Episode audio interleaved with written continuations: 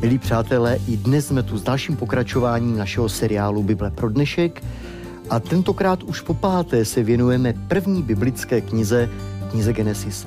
Přemýšlíme nad tím, jak Pán Bůh na začátku všechno nastavil, moudře stvořil jako dobré. A potom sledujeme dějiny, jak hřích dokáže věci kazit na různých frontách, jak ničí naše vztahy s ním samotným, mezilidské vztahy i vztah k zemi, která nám byla svěřena. Minule jsme přemýšleli nad smutnou etapou, kdy Bůh musel šíření zla do jisté míry zastavit velmi drsným způsobem, a to potopou. A dnes budeme společně přemýšlet nad tím, jak se žilo po potopě a klást si otázku, kterou si možná klademe někdy v životě také. Když dostali lidé novou šanci, vzali ji vážně, poučili se z předchozích setkání, vypadal jejich život jinak? Pojďme tedy společně nahlédnout do stránek Bible. Texty převážně z 11. kapitoly knihy Genesis dnes budu opět otevírat s mým milým hostem, slovenským kolegou, starozákonníkem Pavlem Moudrým. Pěkný den. Krásný den. Pojďme tedy, Pavle, rovnou číst z úvodu 11. kapitoly. Celá země byla jednotná v řeči i v činech. Když táhli lidé na východ, nalezli v zemi Šineáru pláň a usadili se tam. A to si řekli ve spolek: nuže, nadělejme cihel a důkladně je vypalme. Cihly měly místo kamene a asfalt místo hlíny. Na to řekli: nože, vybudujme si město a věž, jejíž vrchol bude v nebi. Tak si učiníme jméno a nebudeme rozptýlení po celé zemi. I dnes čteme příběh v křesťanském prostředí poměrně známý, příběh takzvané babylonské věže, který obecně bývá vnímán jako něco, co bylo problematického, co bylo špatného, kde bude muset Bůh zasáhnout. Nicméně, když jsme začali číst, ta první věta zněla: celá země byla jednotná v řeči i činech. Je to opravdu něco negativního? Já jsem se u toho zarazil při té četbě, protože na druhé straně zdravá jednota je přece něčím pozitivním. Ostatně i Ježíš o mnoha staletí později se modlil za jednotu svých následovníků. Jak tedy vnímat to první konstatování? Pozitivně, negativně, neutrálně? Jednota je naozaj pozitívna a zvlášť tu je vyjadrená výrazom echad, čo je vlastne základná číslovka 1. A tá má v Biblii veľmi, veľmi pozitívny charakter, pretože samotný Hospodin je echad. Takže to, čo nás privádza k tomu, že tá jednota je negatívna, tak to je kontext toho príbehu. Ale nie samotná jednota je v Biblii pozitívna. Oni tedy v rámci té jednoty tady čteme, že mají lidé určitý plán, záměr. Ten je vyjádřen tam dvěma frázemi, tak začneme tou první. Vybudujme si město a věž, jejíž vrchol bude v nebi. Pokud čtu jako současný čtenář, nevidím v tom velký problém. Něco vybudovat, město, okolí. Věřím, my jsme takto byli stvořeni, abychom budovali, aby něco po nás v životě zůstalo. Možná abychom rozvíjeli dary, které nám Hospodin svěřil. V čem je problém v tomto příběhu s jejich záměrem? Mesto v Biblii nemá ani negatívnu, ani pozitívnu konotáciu. Môžeme nájsť aj takú, aj takú. Hej. Napríklad Nový Jeruzalém je symbolom pre nový Boží ľud spasený a je to za symbolom mesta. Hej. Ale kniha Genesis má taký špecifický pohľad na mesto, pretože prvým staviteľom miest bol Kain. Hej. A vlastne tuto tí ľudia po potope, oni pokračujú v tom Kainovom spôsobe života. Spomeňme si na ďalšie príbehy, ktoré nás v tej knihe Genesis ešte čakajú. Abraham je povolaný z mesta Pánom Bohom, aby opustil Úr, opustí Cháran. Potom Lot, jeho najväčšia chyba je, že sa oddelí od Abrahama a ide žiť do mesta Sodoma. Takže mesta v knihe Genesis majú väčšinou naozaj negatívny charakter. A môžeme to vidieť aj tu. Ale dôležitejšie pre nás je, kde idú to mesto stavať. To je veľmi zaujímavé. Tam je použitý výraz od východu, alebo na východ. A Prvýkrát tento výraz v Biblii je použitý, keď Pán Boh vysadí záhradu Eden. Hej. Ďalej, tu máme napísané, že to mesto oni budujú v krajine Šineár, na rovine Šineár. A cez túto rovinu pretekala rieka Eufrat. A keď si spomenieme zase do 2. kapitoly, tak tam nájdeme, že Eufrat je jednou zo 4 riek, ktoré majú niečo dočinenia s rajom, s rajskou záhradou. Takže ako keby medzi riadkami nám ten úvod hovorí to, že ľudia po potope prvé, čo idú urobiť, tak prídu na miesto, ktoré pred potopou bolo zakázané, kde sa človek nemohol dostať, lebo to stražili cheruby s ohnivými mečmi. Prídu na miesto, kde predtým bol raj a idú tam niečo budovať. Čo idú budovať? No je to snaha o budovanie raja.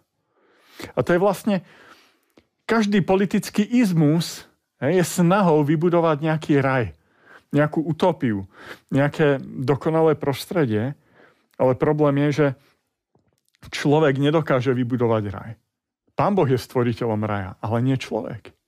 Hej. Nedokážeme to. Tam je to vyjadrené ešte aj druhou formou a to je to, že oni stavajú väžu a tá väža má siahať až do neba. A samozrejme nemôžeme to brať doslovne. Hej. Tie väže neboli ani tak vysoké, ako boli napríklad pyramídy. Ale to, čo je dôležité, tak v tých pohanských náboženstvách v každom nájdeme nejakú spojnicu medzi zemou, to je sféra vplyvu pre človeka, a medzi nebesami, čo je sféra vplyvu pre tých bohov. Pre nás najznámejšie je napríklad hora Olymp, hej, v tej gréckej mytológii, na ktorej sídlia bohovia. Ale kebyže ideme niekde do nejakej džungle, do pralesov, tak tam zistíme, že to môže byť nejaký strom vysoký, hej, alebo liana, po ktorej sa môžu vyšplhať. A keďže na tej rovine Šineár nebolo žiadna ani džungla, ani nejaké hory, tak oni stavali veže. A je to vlastne snaha človeka dostať sa tam, na to miesto, ktoré patrí Bohu. Snažiť sa dostať do raja, lenže problém je, že oni to robia bez Boha. To je ten zásadní problém. Děkuju. Já pořád teď k tomu přidám ještě krátce tu druhou frázi, kdy říkají potom učiníme si jméno a nebudeme rozptýlení po zemi. Zase při prvním čtení mi to nepřijde tak negativní. Něco vybudovat, učinit si jméno a neprožít rozptýlení, ale být společně. V čem tady je, nebo ty aspoň vidíš problém nějaký? Je tu problém ten, že väčšinou v Biblii máme napísané, že Pán Boh je ten, kto učiní meno človeku. A zase ako keby je tu ukryté tá ľudská snaha postaviť sa na Božie miesto. V tom je veľký problém. A dokonca, keď som ešte predtým rozprával o tom Babylone, o tej veži, tak Babylon máme vlastne dva rôzne preklady. Jeden význam je z akadského, teda z ich jazyka babylonského. Bab-ilu znamená brána bohov. To vyjadruje tú spojnicu medzi nebom a zemou. Ale potom je z hebrejského Bábel, je zmetok. Mne sa veľmi páči preklad Jana Hellera, ktorý hovorí blábolov. A ono skutočne, ako keby tieto dve fráze, ktoré sme teraz spomenuli, tie ich výroky, tých babylončanov, tak to sú tie bláboli. Ešte skôr, než Pán Boh príde a zmetie tie jazyky. Tak oni už nezmysly rozprávajú predtým, pretože chcú vybudovať raj, chcú ho vybudovať bez Boha a chcú sa postaviť na Božie miesto. A to je blabotanie. Jaké existují možnosti sdílet křesťanské hodnoty? Co třeba korespondenční kurzy? Středisko korespondenčních kurzů nabízí nově online kurzy, ale samozřejmě je možné stále studovat tradičně prostřednictvím pošty. Pomůžete nám s propagací kurzu Impulzy života? Jednou z možností je předat pozvánku osobně svým známým nebo kolegům. Samozřejmě můžete šířit celou naši nabídku kurzů i online. Odkaz na webové stránky poslat třeba e-mailem nebo sdílet na sociálních sítích. Děkujeme, že pomáháte sdílet Krista. Doteď jsme tady hovořili o těch lidských záměrech. Pojďme přečíst pasáž, která popisuje už boží reakci. Budu číst od 5. verše. I sestoupil Hospodin, aby zhlédl město i věž, které synové lidští budovali.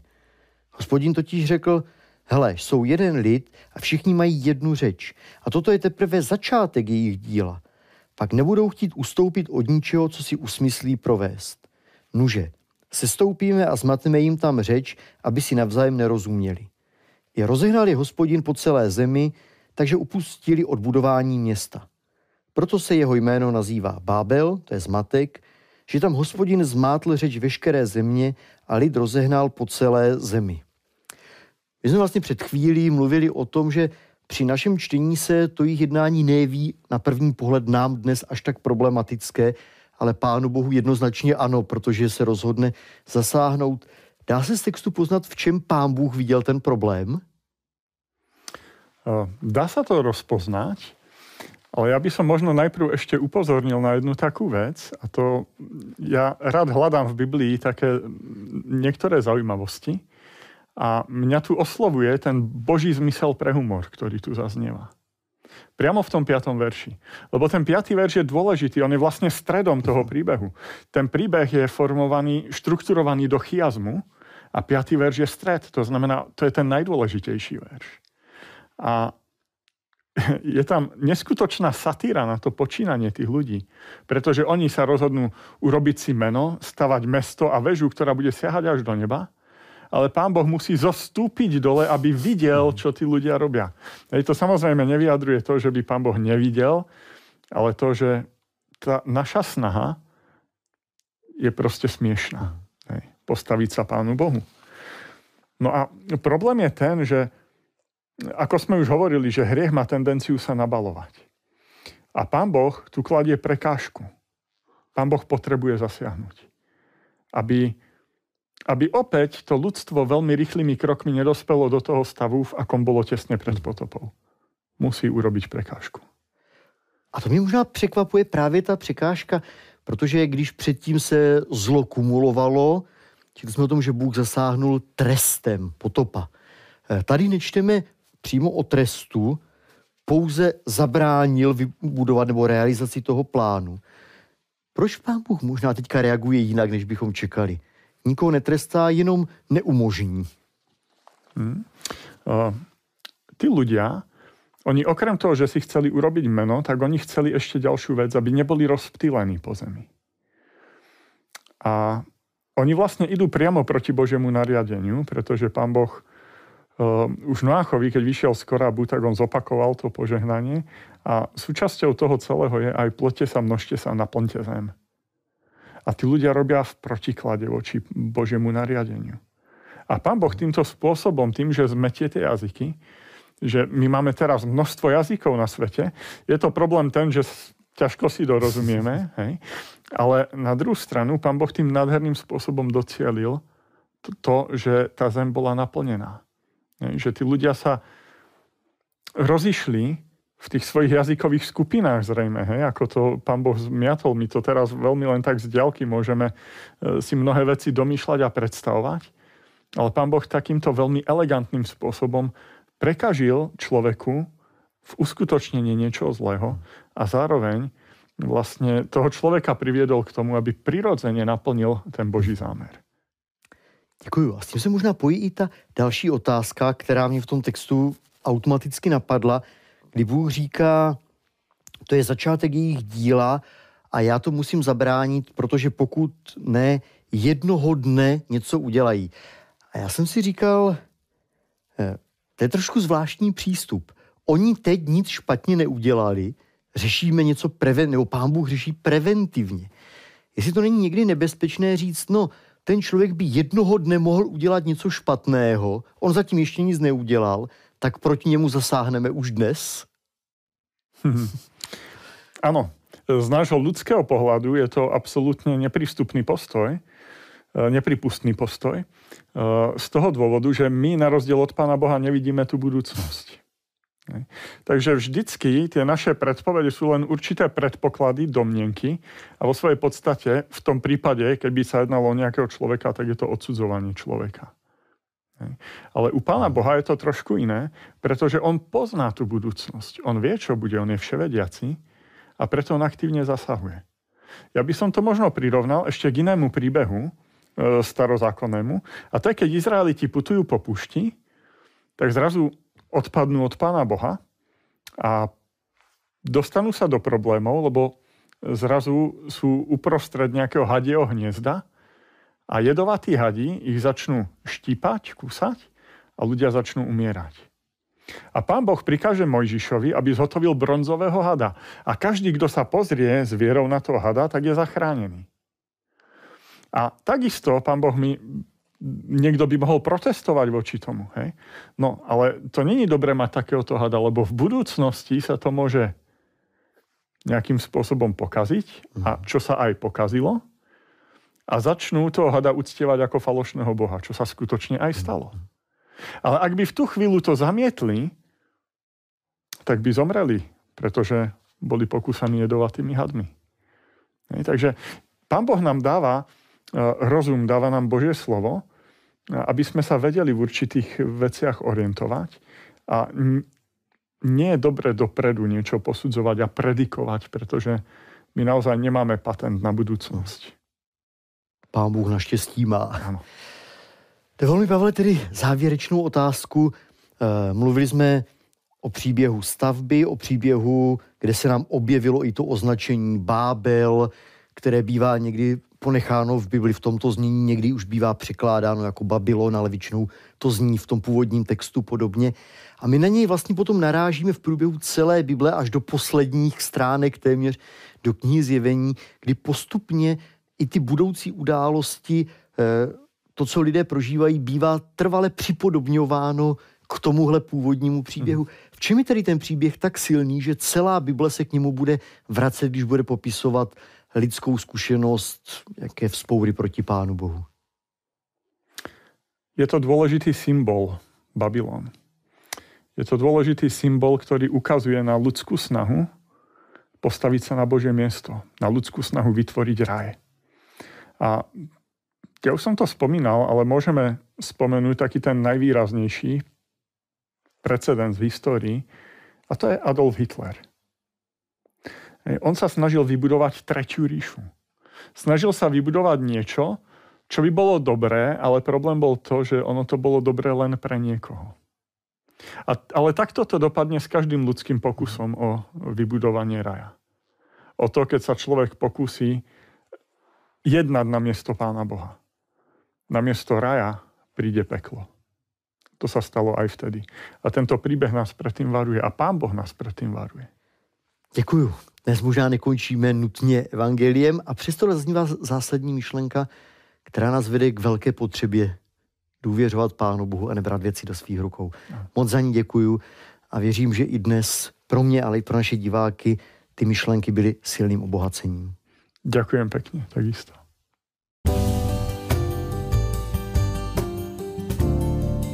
Stavba babylonské věže. Příběh, který je velmi známý, který často znají i malé děti a přesto má stále velmi aktuální poselství. Mohli jsme přemýšlet dnes nad příběhem, který odhaluje něco z našich lidských srdcí. O tom, jak často máme tendenci brát věci do svých rukou, budovat to, co bude dobré pro nás, co udělá nám jméno. Ale jsem rád, že jsme tam viděli také krásný příběh o Pánu Bohu, který to všechno ví, který je s každým z nás trpělivý, který možná někdy nepřijde s tvrdým trestem, ale zasáhne a zabrání, abychom se více nezamotali do hříchu. Protože mu o nás jde, má nás rád a touží nás přivést zpátky k sobě. A tak budeme moci příště pokračovat, jak v těch dalších letech lidé, kteří dostali tuhle opět novou šanci, pokračovali dále. Jak se učili nově důvěřovat Pánu Bohu. A můžeme se těšit na tu významnou biblickou postavu Abraháma, na kterém uvidíme, jak se taková šance znovu důvěřovat Pánu Bohu může v životě zrealizovat a přinést velké požehnání. Než se znovu uvidíme, máme znovu příležitost zastavit se, přemýšlet, nechat se oslovat Božím slovem a působit Božího ducha na každého z nás. A tak k tomuto přemýšlení vám chci znovu nabídnout dvě otázky, dvě témata, o kterých můžeme uvažovat. Nejprve zkuste si vzpomenout na nějaký svůj vlastní životní úspěch, kdy jste něco vybudovali, podobně jako babylonští, třeba i něco velmi dobrého a užitečného. A zkuste chvíli zanalyzovat, když tento úspěch prezentujete ostatním. Mluvíte více o tom, co vy jste dokázali, vy zvládli, co se vám podařilo, nebo umíte dát ten náležitý kredit Pánu Bohu, jeho milosti, které za to všechno vděčíte a vděčíme. A druhá otázka, které možná nadčasové znaky Babylona, které jsme viděli v tomto příběhu, čas od času v životě vnímáte i sami u sebe. V čem se můžeme těm babylonským podobat? Pokud něco takového objevíte, co s tím můžeme dělat s vědomím, že Pán Bůh je tu i pro nás. Budeme se těšit, že se znovu za týden setkáme, znovu budeme otevírat stránky Božího slova. Věřím, že Pán Bůh nás osloví, abychom mohli znovu nabídnout krásu evangelia lidem kolem nás. Do té doby Pán vás provázej.